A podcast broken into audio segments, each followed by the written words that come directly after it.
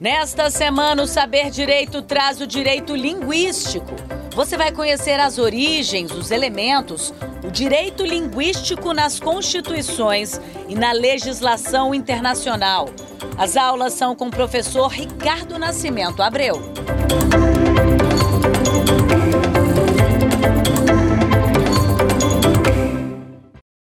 Chegamos então à última aula do nosso curso de Direito Linguístico. Eu sou o professor doutor Ricardo Nascimento Abreu, da Universidade Federal de Sergipe, e desde já eu quero agradecer a todos vocês que permaneceram conosco desde a aula 1, nesse estudo que partiu da antiguidade greco-romana e vai agora chegar à realidade do direito linguístico no Brasil. A discussão sobre os direitos linguísticos, então, nos impõe assumirmos que nós somos um dos países com a maior taxa de extermínio de línguas em todo o globo terrestre. Ao longo de 1500 anos, exterminamos todas as línguas africanas que foram trazidas para o nosso país e empreendemos um verdadeiro extermínio de uma quantidade gigantesca de línguas indígenas que também eram faladas aqui no país.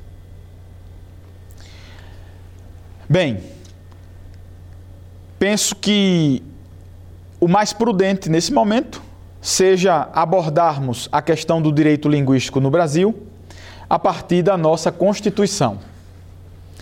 E a partir da nossa Constituição, empreendermos todo o debate sobre as formas como esse direito linguístico se materializa no nosso país. A Constituição brasileira, ela é bastante tímida quando o assunto são os direitos linguísticos. Nós vamos ter no artigo 13, no capítulo do direito da nacionalidade, a Constituição da República Federativa do Brasil, ela é bem tímida quando o assunto são os direitos linguísticos. Nós vamos encontrar no artigo 13, no capítulo do direito da, da nacionalidade, uma norma que diz o seguinte: a língua portuguesa é o idioma oficial da República Federativa do Brasil. Nesse mesmo artigo, nós encontramos dois parágrafos que, a exemplo da Constituição Francesa, que, a exemplo da Constituição Portuguesa, agrupa a língua oficial junto com os demais símbolos nacionais. Então, no parágrafo 1 da nossa Constituição, nós encontramos que são símbolos da República Federativa do Brasil a bandeira, o hino, as armas e os selos nacionais. E no parágrafo 2, os estados, o Distrito Federal e os municípios poderão ter símbolos próprios. Essa é uma ocorrência de direito linguístico na nossa Constituição. Depois do artigo 13, a próxima ocorrência sobre direito linguístico na nossa Constituição estará no parágrafo 2 do artigo 210, que diz o seguinte: serão fixados conteúdos mínimos para o ensino fundamental, de maneira a assegurar a formação básica comum e respeito aos valores culturais e artísticos nacionais e regionais. Parágrafo 2. O ensino fundamental regular será ministrado em língua portuguesa, assegurada às comunidades indígenas também a utilização de suas línguas maternas e processos próprios de aprendizagem. Por fim, o terceiro registro de direito linguístico na Constituição da República Federativa do Brasil pode ser encontrado no artigo 231, quando fala especificamente dos indígenas. Diz o seguinte: são reconhecidos aos índios sua organização social, costumes, línguas, crenças e tradições e direitos originários sobre as terras que tradicionalmente ocupam, competindo à União demarcá-las, proteger e fazer respeitar todos os seus bens. Em um artigo publicado na revista da Associação Brasileira de Linguística, eu faço uma análise sobre os estatutos jurídicos das línguas na República Federativa do Brasil. Percebam que na nossa Constituição nós temos a presença de uma língua oficial e um processo incompleto de nacionalização das línguas indígenas. Por que incompleto? Porque a Constituição resume-se basicamente ao parágrafo 2 do artigo 210 e ao artigo 231 a tratar das línguas indígenas, ainda que de forma bastante superficial. Quando nós comparamos o texto da Constituição brasileira com textos de constituições latino-americanas, nós vemos que essas constituições latino-americanas apresentam a temática das línguas indígenas como línguas nacionais de forma muito mais explícita, de forma, digamos, até muito mais agressiva. De modo que os desdobramentos dessas constituições nos ordenamentos, no ordenamento jurídico pátrio se apresentará de forma muito mais saliente, se apresentará de forma muito mais visível, palpável, material. Na nossa Constituição, o direito linguístico ele, ele aparece de forma muito pontual e nós precisamos retirar da interpretação constitucional, especialmente dos princípios que estão marcados na nossa Constituição, os direitos linguísticos dos povos que residem aqui nesse território. E quando eu falo em direitos linguísticos dos povos que residem aqui nesse território, eu me refiro, por exemplo, aos falantes da língua brasileira de sinais e de outras línguas de sinais que existem no Brasil. Eu me refiro às línguas indígenas, algumas dessas línguas que sequer possuem representação escrita. Eu me refiro também às línguas de comunidades ciganas, que estão espalhadas por todo o território nacional. E, por fim, não há como deixar de falar das línguas das populações refugiadas em processos migratórios contemporâneos que chegaram ao nosso território.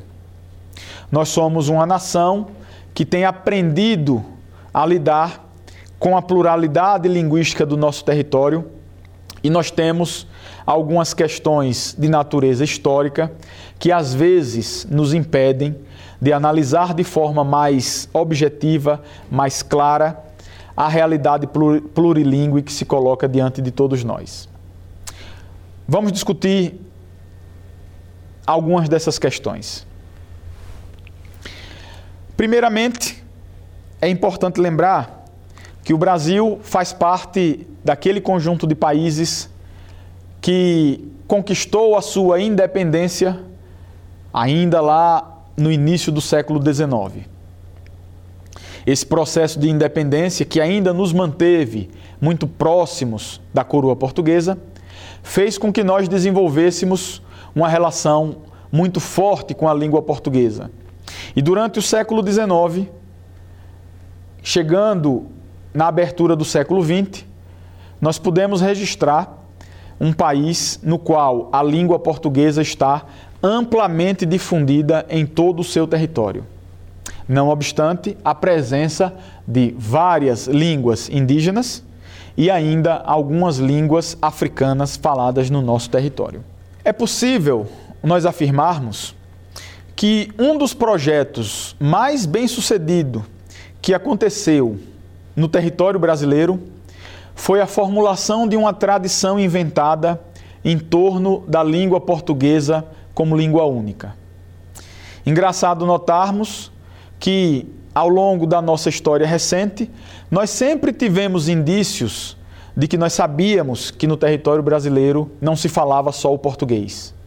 Porém, as nossas ações cotidianas revelavam exatamente o contrário nós caminhamos durante grande parte do século XX empreendendo um projeto de assimilação das línguas africanas e de assimilação das línguas indígenas, porque entendíamos que a língua portuguesa deveria ser a única língua falada aqui nesse território. Vejam que, Colocando esse fato em perspectiva histórica, é importante que se deixe claro que na transição do século XIX para o século XX, eu diria que durante o século XIX e o século XX, as línguas europeias que eram faladas nos territórios colonizados estavam associadas ao ideal de civilização. Enquanto que as línguas indígenas, as línguas africanas e quaisquer outras línguas que não fossem as línguas europeias estavam associadas à ideia de barbárie, à ideia de povos pouco civilizados. Esse foi um dos principais discursos que fomentaram a migração dos falantes das línguas africanas e dos falantes das línguas indígenas na direção da língua portuguesa. A nossa Constituição, então, ela é um reflexo claro do nosso processo histórico nos últimos 500 anos. Não é de se estranhar um processo de oficialização de uma única língua, o português, e um processo de apagamento, de esquecimento e às vezes de folclorização das demais línguas faladas no nosso território nacional. Felizmente, nas últimas duas décadas, é possível nós encontrarmos algumas vozes de pesquisadores, de ativistas e de pessoas que, estando em situações de poder, tanto no nível da União, dos estados e do Distrito Federal e dos municípios, não têm medido esforços para dar voz a essas minorias linguísticas que estão no nosso território. Nós passaremos aqui em revista das principais políticas linguísticas que estão sendo implementadas hoje no território brasileiro e que são fruto dessa interpretação hermenêutica da nossa Constituição.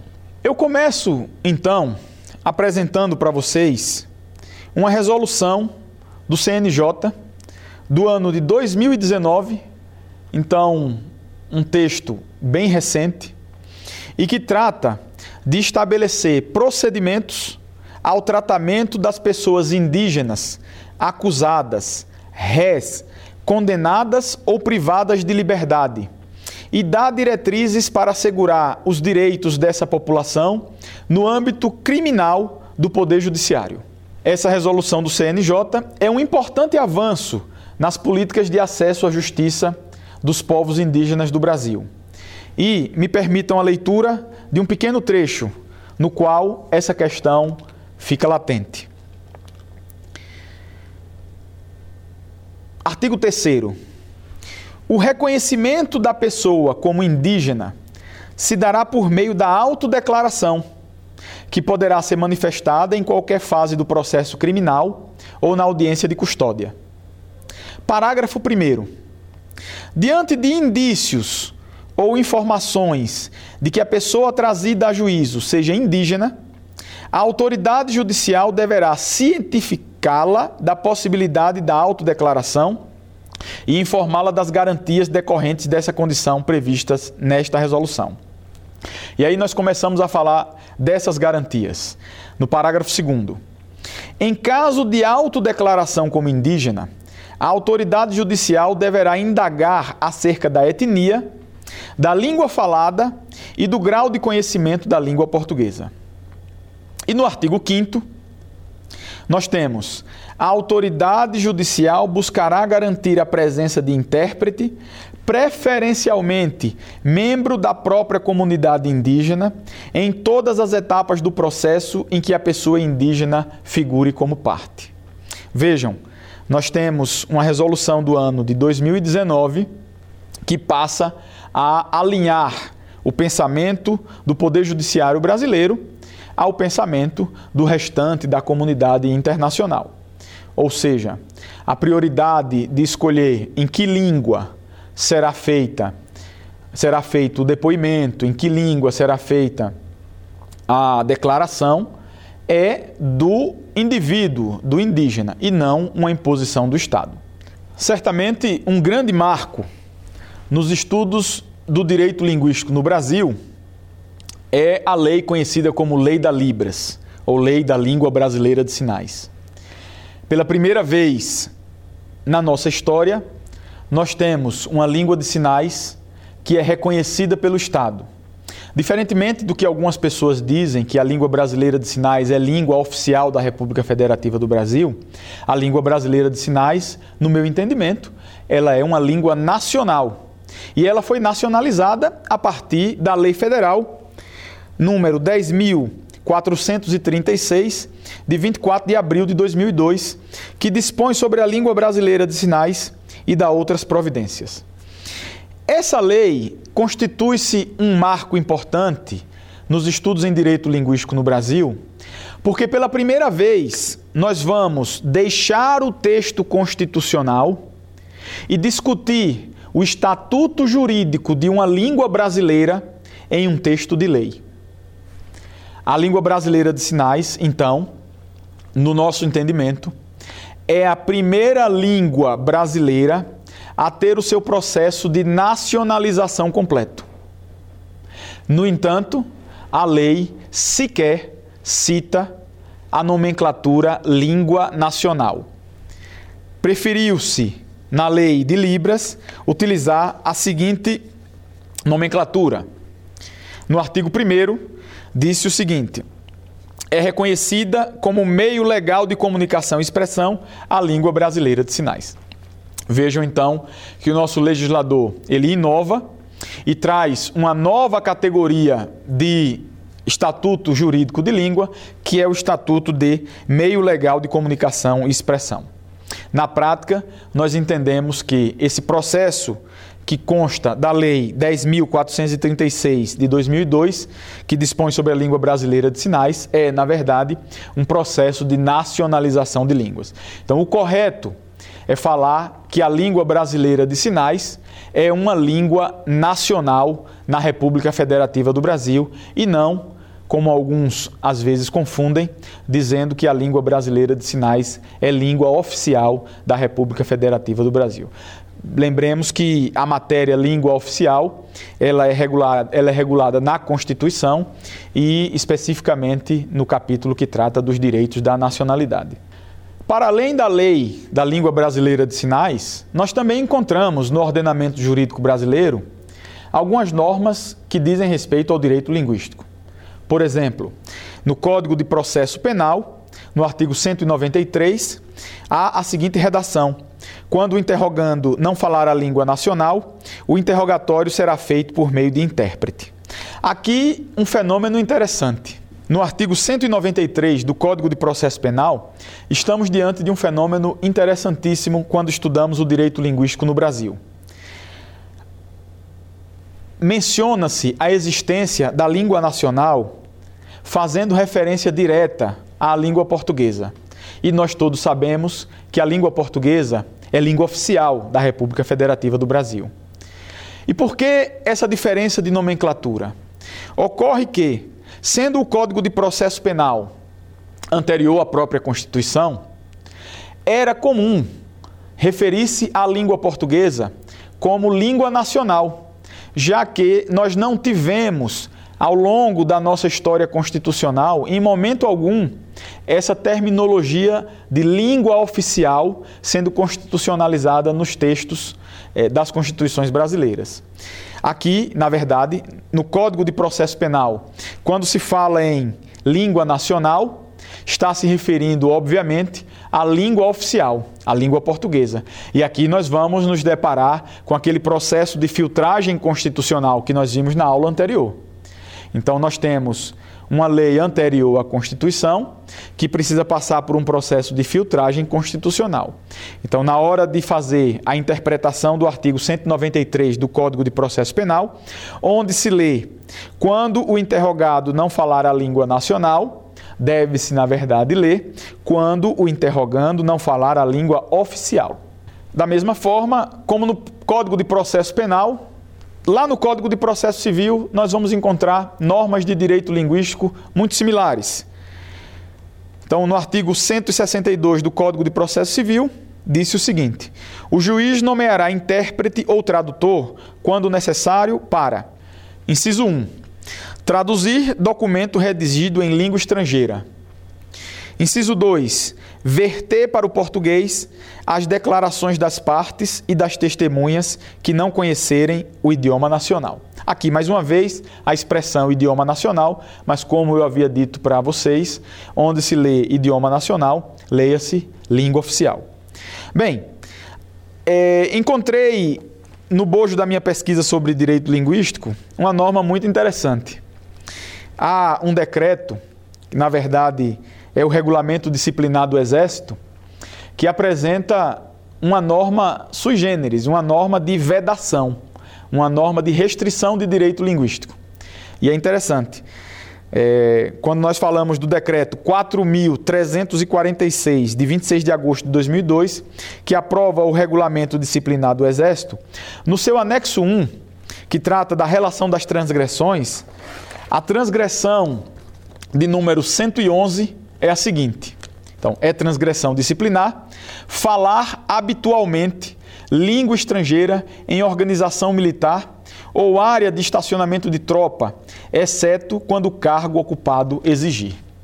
Então percebam que nós estamos diante de uma norma de direito linguístico que, em vez de conceder possibilidades para o falante, ela restringe as possibilidades do falante. Ou seja, dentro de organizações militares ou em área de estacionamento de tropa, é transgressão disciplinar falar línguas estrangeiras. Então deve-se falar a língua portuguesa.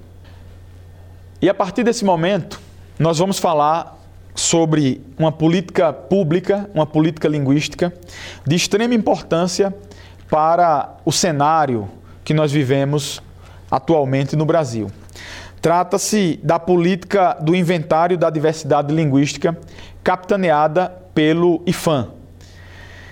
Essa política ela é do ano de 2010 e ela tem como, como principal objetivo a criação de um inventário da diversidade linguística que seja capaz de registrar as línguas faladas no território brasileiro. Nessa política, cada uma das línguas que é inserida no inventário da diversidade linguística do IFAM recebe o título de referência cultural brasileira.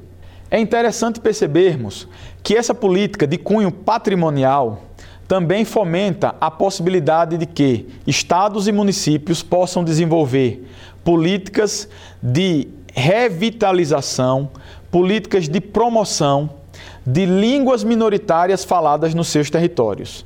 Mais uma vez, a aplicação do princípio da territorialidade. Eu vou rapidamente fazer a leitura de alguns artigos do decreto número 7387 de 2010, que institui o Inventário Nacional da Diversidade Linguística. Então, no artigo 2 nós temos o seguinte: as línguas inventariadas deverão ter relevância para a memória, a história e a identidade dos grupos que compõem a sociedade brasileira. No artigo 3 o decreto menciona que a língua incluída no Inventário Nacional da Diversidade Linguística receberá o título de referência cultural brasileira, expedida pelo Ministério da Cultura, o antigo Ministério da Cultura. Já no artigo 5 nós vamos encontrar a seguinte redação: As línguas inventariadas farão jus a ações de valorização e promoção por parte do poder público. E finalmente, o último artigo que eu trago aqui para vocês, é o artigo 6 que diz o seguinte: os estados, o Distrito Federal e os municípios serão informados pelo Ministério da Cultura em caso de inventário de alguma língua em seu território, para que possam promover políticas públicas de reconhecimento e valorização.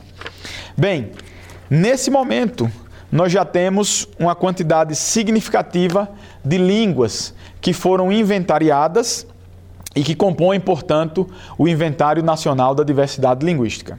Na sua grande maioria, línguas indígenas, línguas faladas por comunidades que moram principalmente na região sul do país e que às vezes falam algumas línguas que sequer são encontradas mais em território europeu, como é o caso da língua pomerana, que é falada no Espírito Santo e no território do estado de Santa Catarina. Finalmente, nós conseguimos chegar no extremo do contínuo ao qual nós nos referimos em aulas anteriores.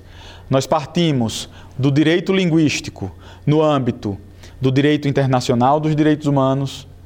Fomos e visitamos o direito linguístico em algumas constituições dos estados modernos. Vimos claramente como no Estado brasileiro algumas políticas estão alicerçadas em leis infraconstitucionais para a promoção de direitos linguísticos de comunidades indígenas, de, da comunidade surda brasileira, das, das, das comunidades ciganas e das comunidades de imigração. E agora nós precisamos discutir o direito linguístico que emerge dos costumes das populações. Nesse processo de compreensão do direito linguístico, a partir de um extremo mais homogêneo do contínuo, que se trata do direito internacional dos direitos humanos, passando pelo direito constitucional, pelo direito infraconstitucional e chegando na outra extremidade do contínuo, onde nós vamos encontrar os direitos linguísticos que emergem dos costumes das populações tradicionais, nós precisamos fatalmente discutir a noção de pluralismo jurídico que nos é apresentada por Boaventura de Souza Santos. Boaventura de Souza Santos em um estudo realizado em uma comunidade no Rio de Janeiro, conseguiu identificar que no bojo dessa comunidade haviam normas que regulavam a vida da comunidade e na comunidade e que nem sempre estavam em acordo com as normas registradas no ordenamento jurídico brasileiro. Então, o professor Boaventura de Souza Santos vai falar na existência do pluralismo jurídico, ou na existência de vários ordenamentos jurídicos que coexistem no mesmo território no mesmo tempo. É a partir dessa perspectiva que atualmente vários estudos têm buscado compreender o direito linguístico que emerge a partir das práticas linguísticas, das práticas sociais de comunidades tradicionais, a exemplo das comunidades indígenas, das comunidades ciganas que estão espalhadas em todo o Brasil. Já se sabe atualmente que para as comunidades indígenas brasileiras, a questão linguística está intimamente ligada à questão fundiária. A língua indígena está intimamente ligada com a terra indígena. Desse modo, não garantir que as comunidades indígenas tenham o direito à sua terra significa também garantir que nós vamos ter mais e mais línguas indígenas desaparecendo no curto e médio prazo no Brasil. Há ainda mais uma questão sobre a qual nós precisamos nos debruçar. Diz respeito ao direito linguístico em torno da língua portuguesa e das variedades do português no Brasil. Já há pesquisadores que falam em um preconceito linguístico e já há pesquisadores que, que se referem a um racismo linguístico. Dessa forma, a nova fronteira do estudo do direito linguístico no Brasil deverá necessariamente considerar que existem questões a serem discutidas, não só quando o assunto diz respeito às línguas indígenas faladas no Brasil, às línguas ciganas faladas no Brasil, a nossa língua brasileira de sinais e outras línguas de sinais faladas no Brasil, as línguas dos nossos refugiados, mas também a questões que estão vinculadas a preconceitos e discriminações em relação a pessoas que falam determinadas variedades regionais da língua portuguesa, a exemplo principalmente da variedade ou das variedades faladas no Nordeste brasileiro. Mais uma vez, eu quero convidar cada um de vocês a se aproximar um pouco mais da discussão sobre o direito linguístico a se aproximar um pouco mais das discussões que estão se desenvolvendo no Brasil sobre o racismo linguístico e sobre o preconceito linguístico e juntar forças para que a gente possa encontrar soluções para que todos os brasileiros falantes da língua portuguesa ou falantes de outras línguas possam exercer de forma plena os seus direitos de cidadania sem serem vítimas de nenhum tipo de preconceito, de nenhum tipo de discriminação. E assim, terminamos, nesse momento, esse nosso ciclo de cinco aulas que versou sobre a temática do direito linguístico. E como de costume, vamos agora para o nosso teste de conhecimento, vamos agora para o nosso quiz.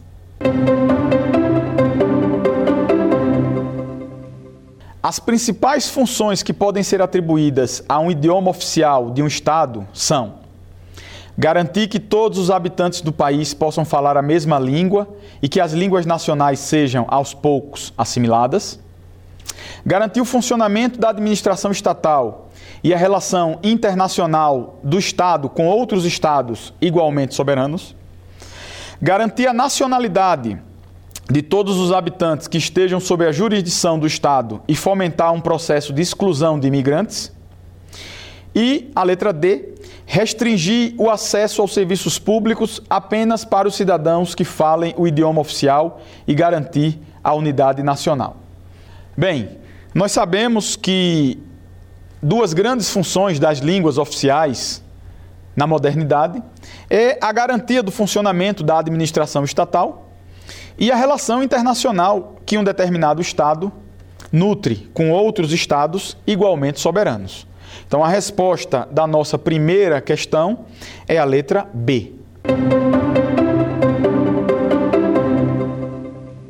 Em relação ao processo de constitucionalização das línguas no Brasil, é correto afirmar que todas as línguas brasileiras são línguas oficiais na Constituição de 88? Letra B. A língua portuguesa e as línguas indígenas são línguas oficiais na Constituição Federal de 88?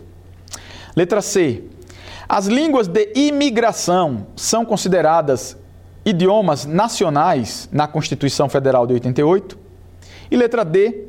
Somente a língua portuguesa é considerada idioma oficial na Constituição Federal de 88. Bem, essa está fácil. A resposta é a letra D somente a língua portuguesa é considerada idioma oficial na nossa Constituição de 88.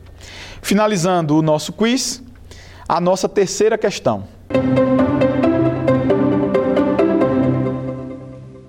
Sobre a política do Inventário Nacional da Diversidade Linguística, podemos inferir que se trata de uma letra A. Política pública que toma as línguas sobre a perspectiva patrimonial. Letra B. Política infraconstitucional de oficialização de línguas. Alternativa C. Política patrimonial que visa a garantia do acesso dos falantes das línguas inventariadas a direitos linguísticos. E alternativa D. Uma política de valorização da língua portuguesa como idioma oficial da República Federativa do Brasil. Pois bem, sabemos que o Inventário Nacional da Diversidade Linguística é uma política pública que toma as línguas sob a perspectiva patrimonial. Dessa forma, a alternativa correta é a alternativa A.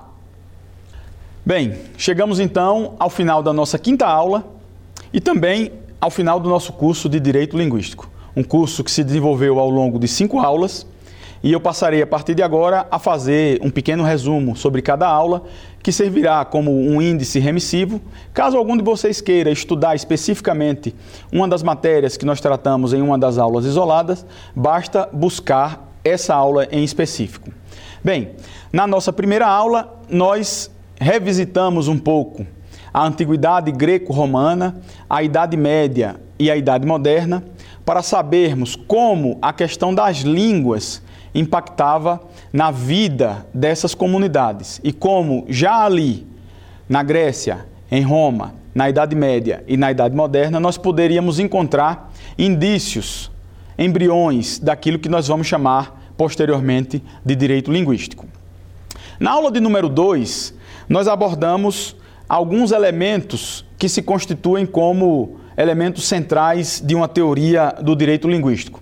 Falamos um pouco sobre o conceito do direito linguístico, as fontes do direito linguístico e os princípios que regem a elaboração de normas ou a interpretação de normas de direito linguístico.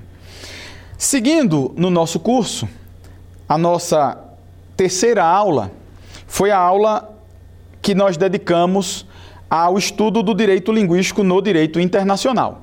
E aí estudamos os principais documentos de direito internacional dos direitos humanos, vimos algumas declarações, mas vimos também alguns pactos algumas convenções e como esse desenho dos direitos linguísticos se constrói a partir do direito internacional dos direitos humanos.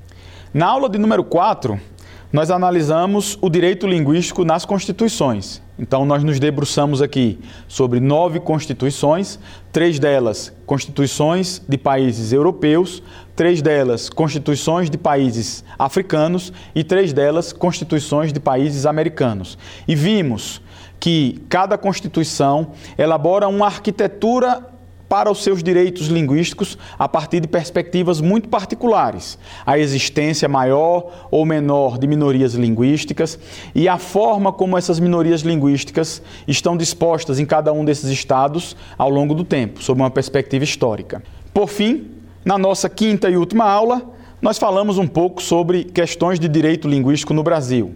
Vimos que a realidade brasileira é imensamente afetada pela tradição inventada da língua única, da realidade monolíngue, que entende que o português seria a única língua falada no Brasil. Nada mais falso, porque no Brasil nós falamos mais de 250 línguas e estudamos, nesse momento, a partir da arquitetura do direito linguístico que está presente na Constituição brasileira, como as normas infraconstitucionais interpretam esse direito linguístico e materializam cada um desses direitos linguísticos em políticas públicas que fazem com que os falantes das línguas minoritárias brasileiras possam aceder aos direitos de cidadania. Ainda no bojo da nossa última aula, nós verificamos a importância de considerarmos também as tradições, os costumes das comunidades, especificamente aquelas comunidades tradicionais. Vimos também como o direito linguístico, que emerge das práticas sociais e das práticas linguísticas das comunidades tradicionais, precisa ser levado em consideração pelos agentes formuladores de políticas públicas e por aqueles que se interessem em estudar a temática do direito linguístico. Nesse nosso curso, então, nós apresentamos, ainda que de forma bastante panorâmica, alguns dos grandes desafios que a nossa contemporaneidade precisará enfrentar em matéria de direito linguístico. É importantíssimo que nós entendamos que só é possível exercer a cidadania plena, que só é possível termos uma vida digna quando podemos fruir dos direitos de cidadania na nossa própria língua. Urge que a sociedade civil organizada coloque como uma das suas prioridades a garantia de direitos linguísticos às suas minorias. Um grande abraço e até a próxima. Quer dar alguma sugestão de tema para os cursos do Saber Direito? Então mande um e-mail para gente, saberdireito@stf.jus.br ou entre em contato pelo WhatsApp. O número é esse que aparece na sua tela. Você também pode estudar pela internet. Acesse nosso site tvjustiça.jus.br ou pode ainda rever as aulas no canal do YouTube TV Justiça Oficial.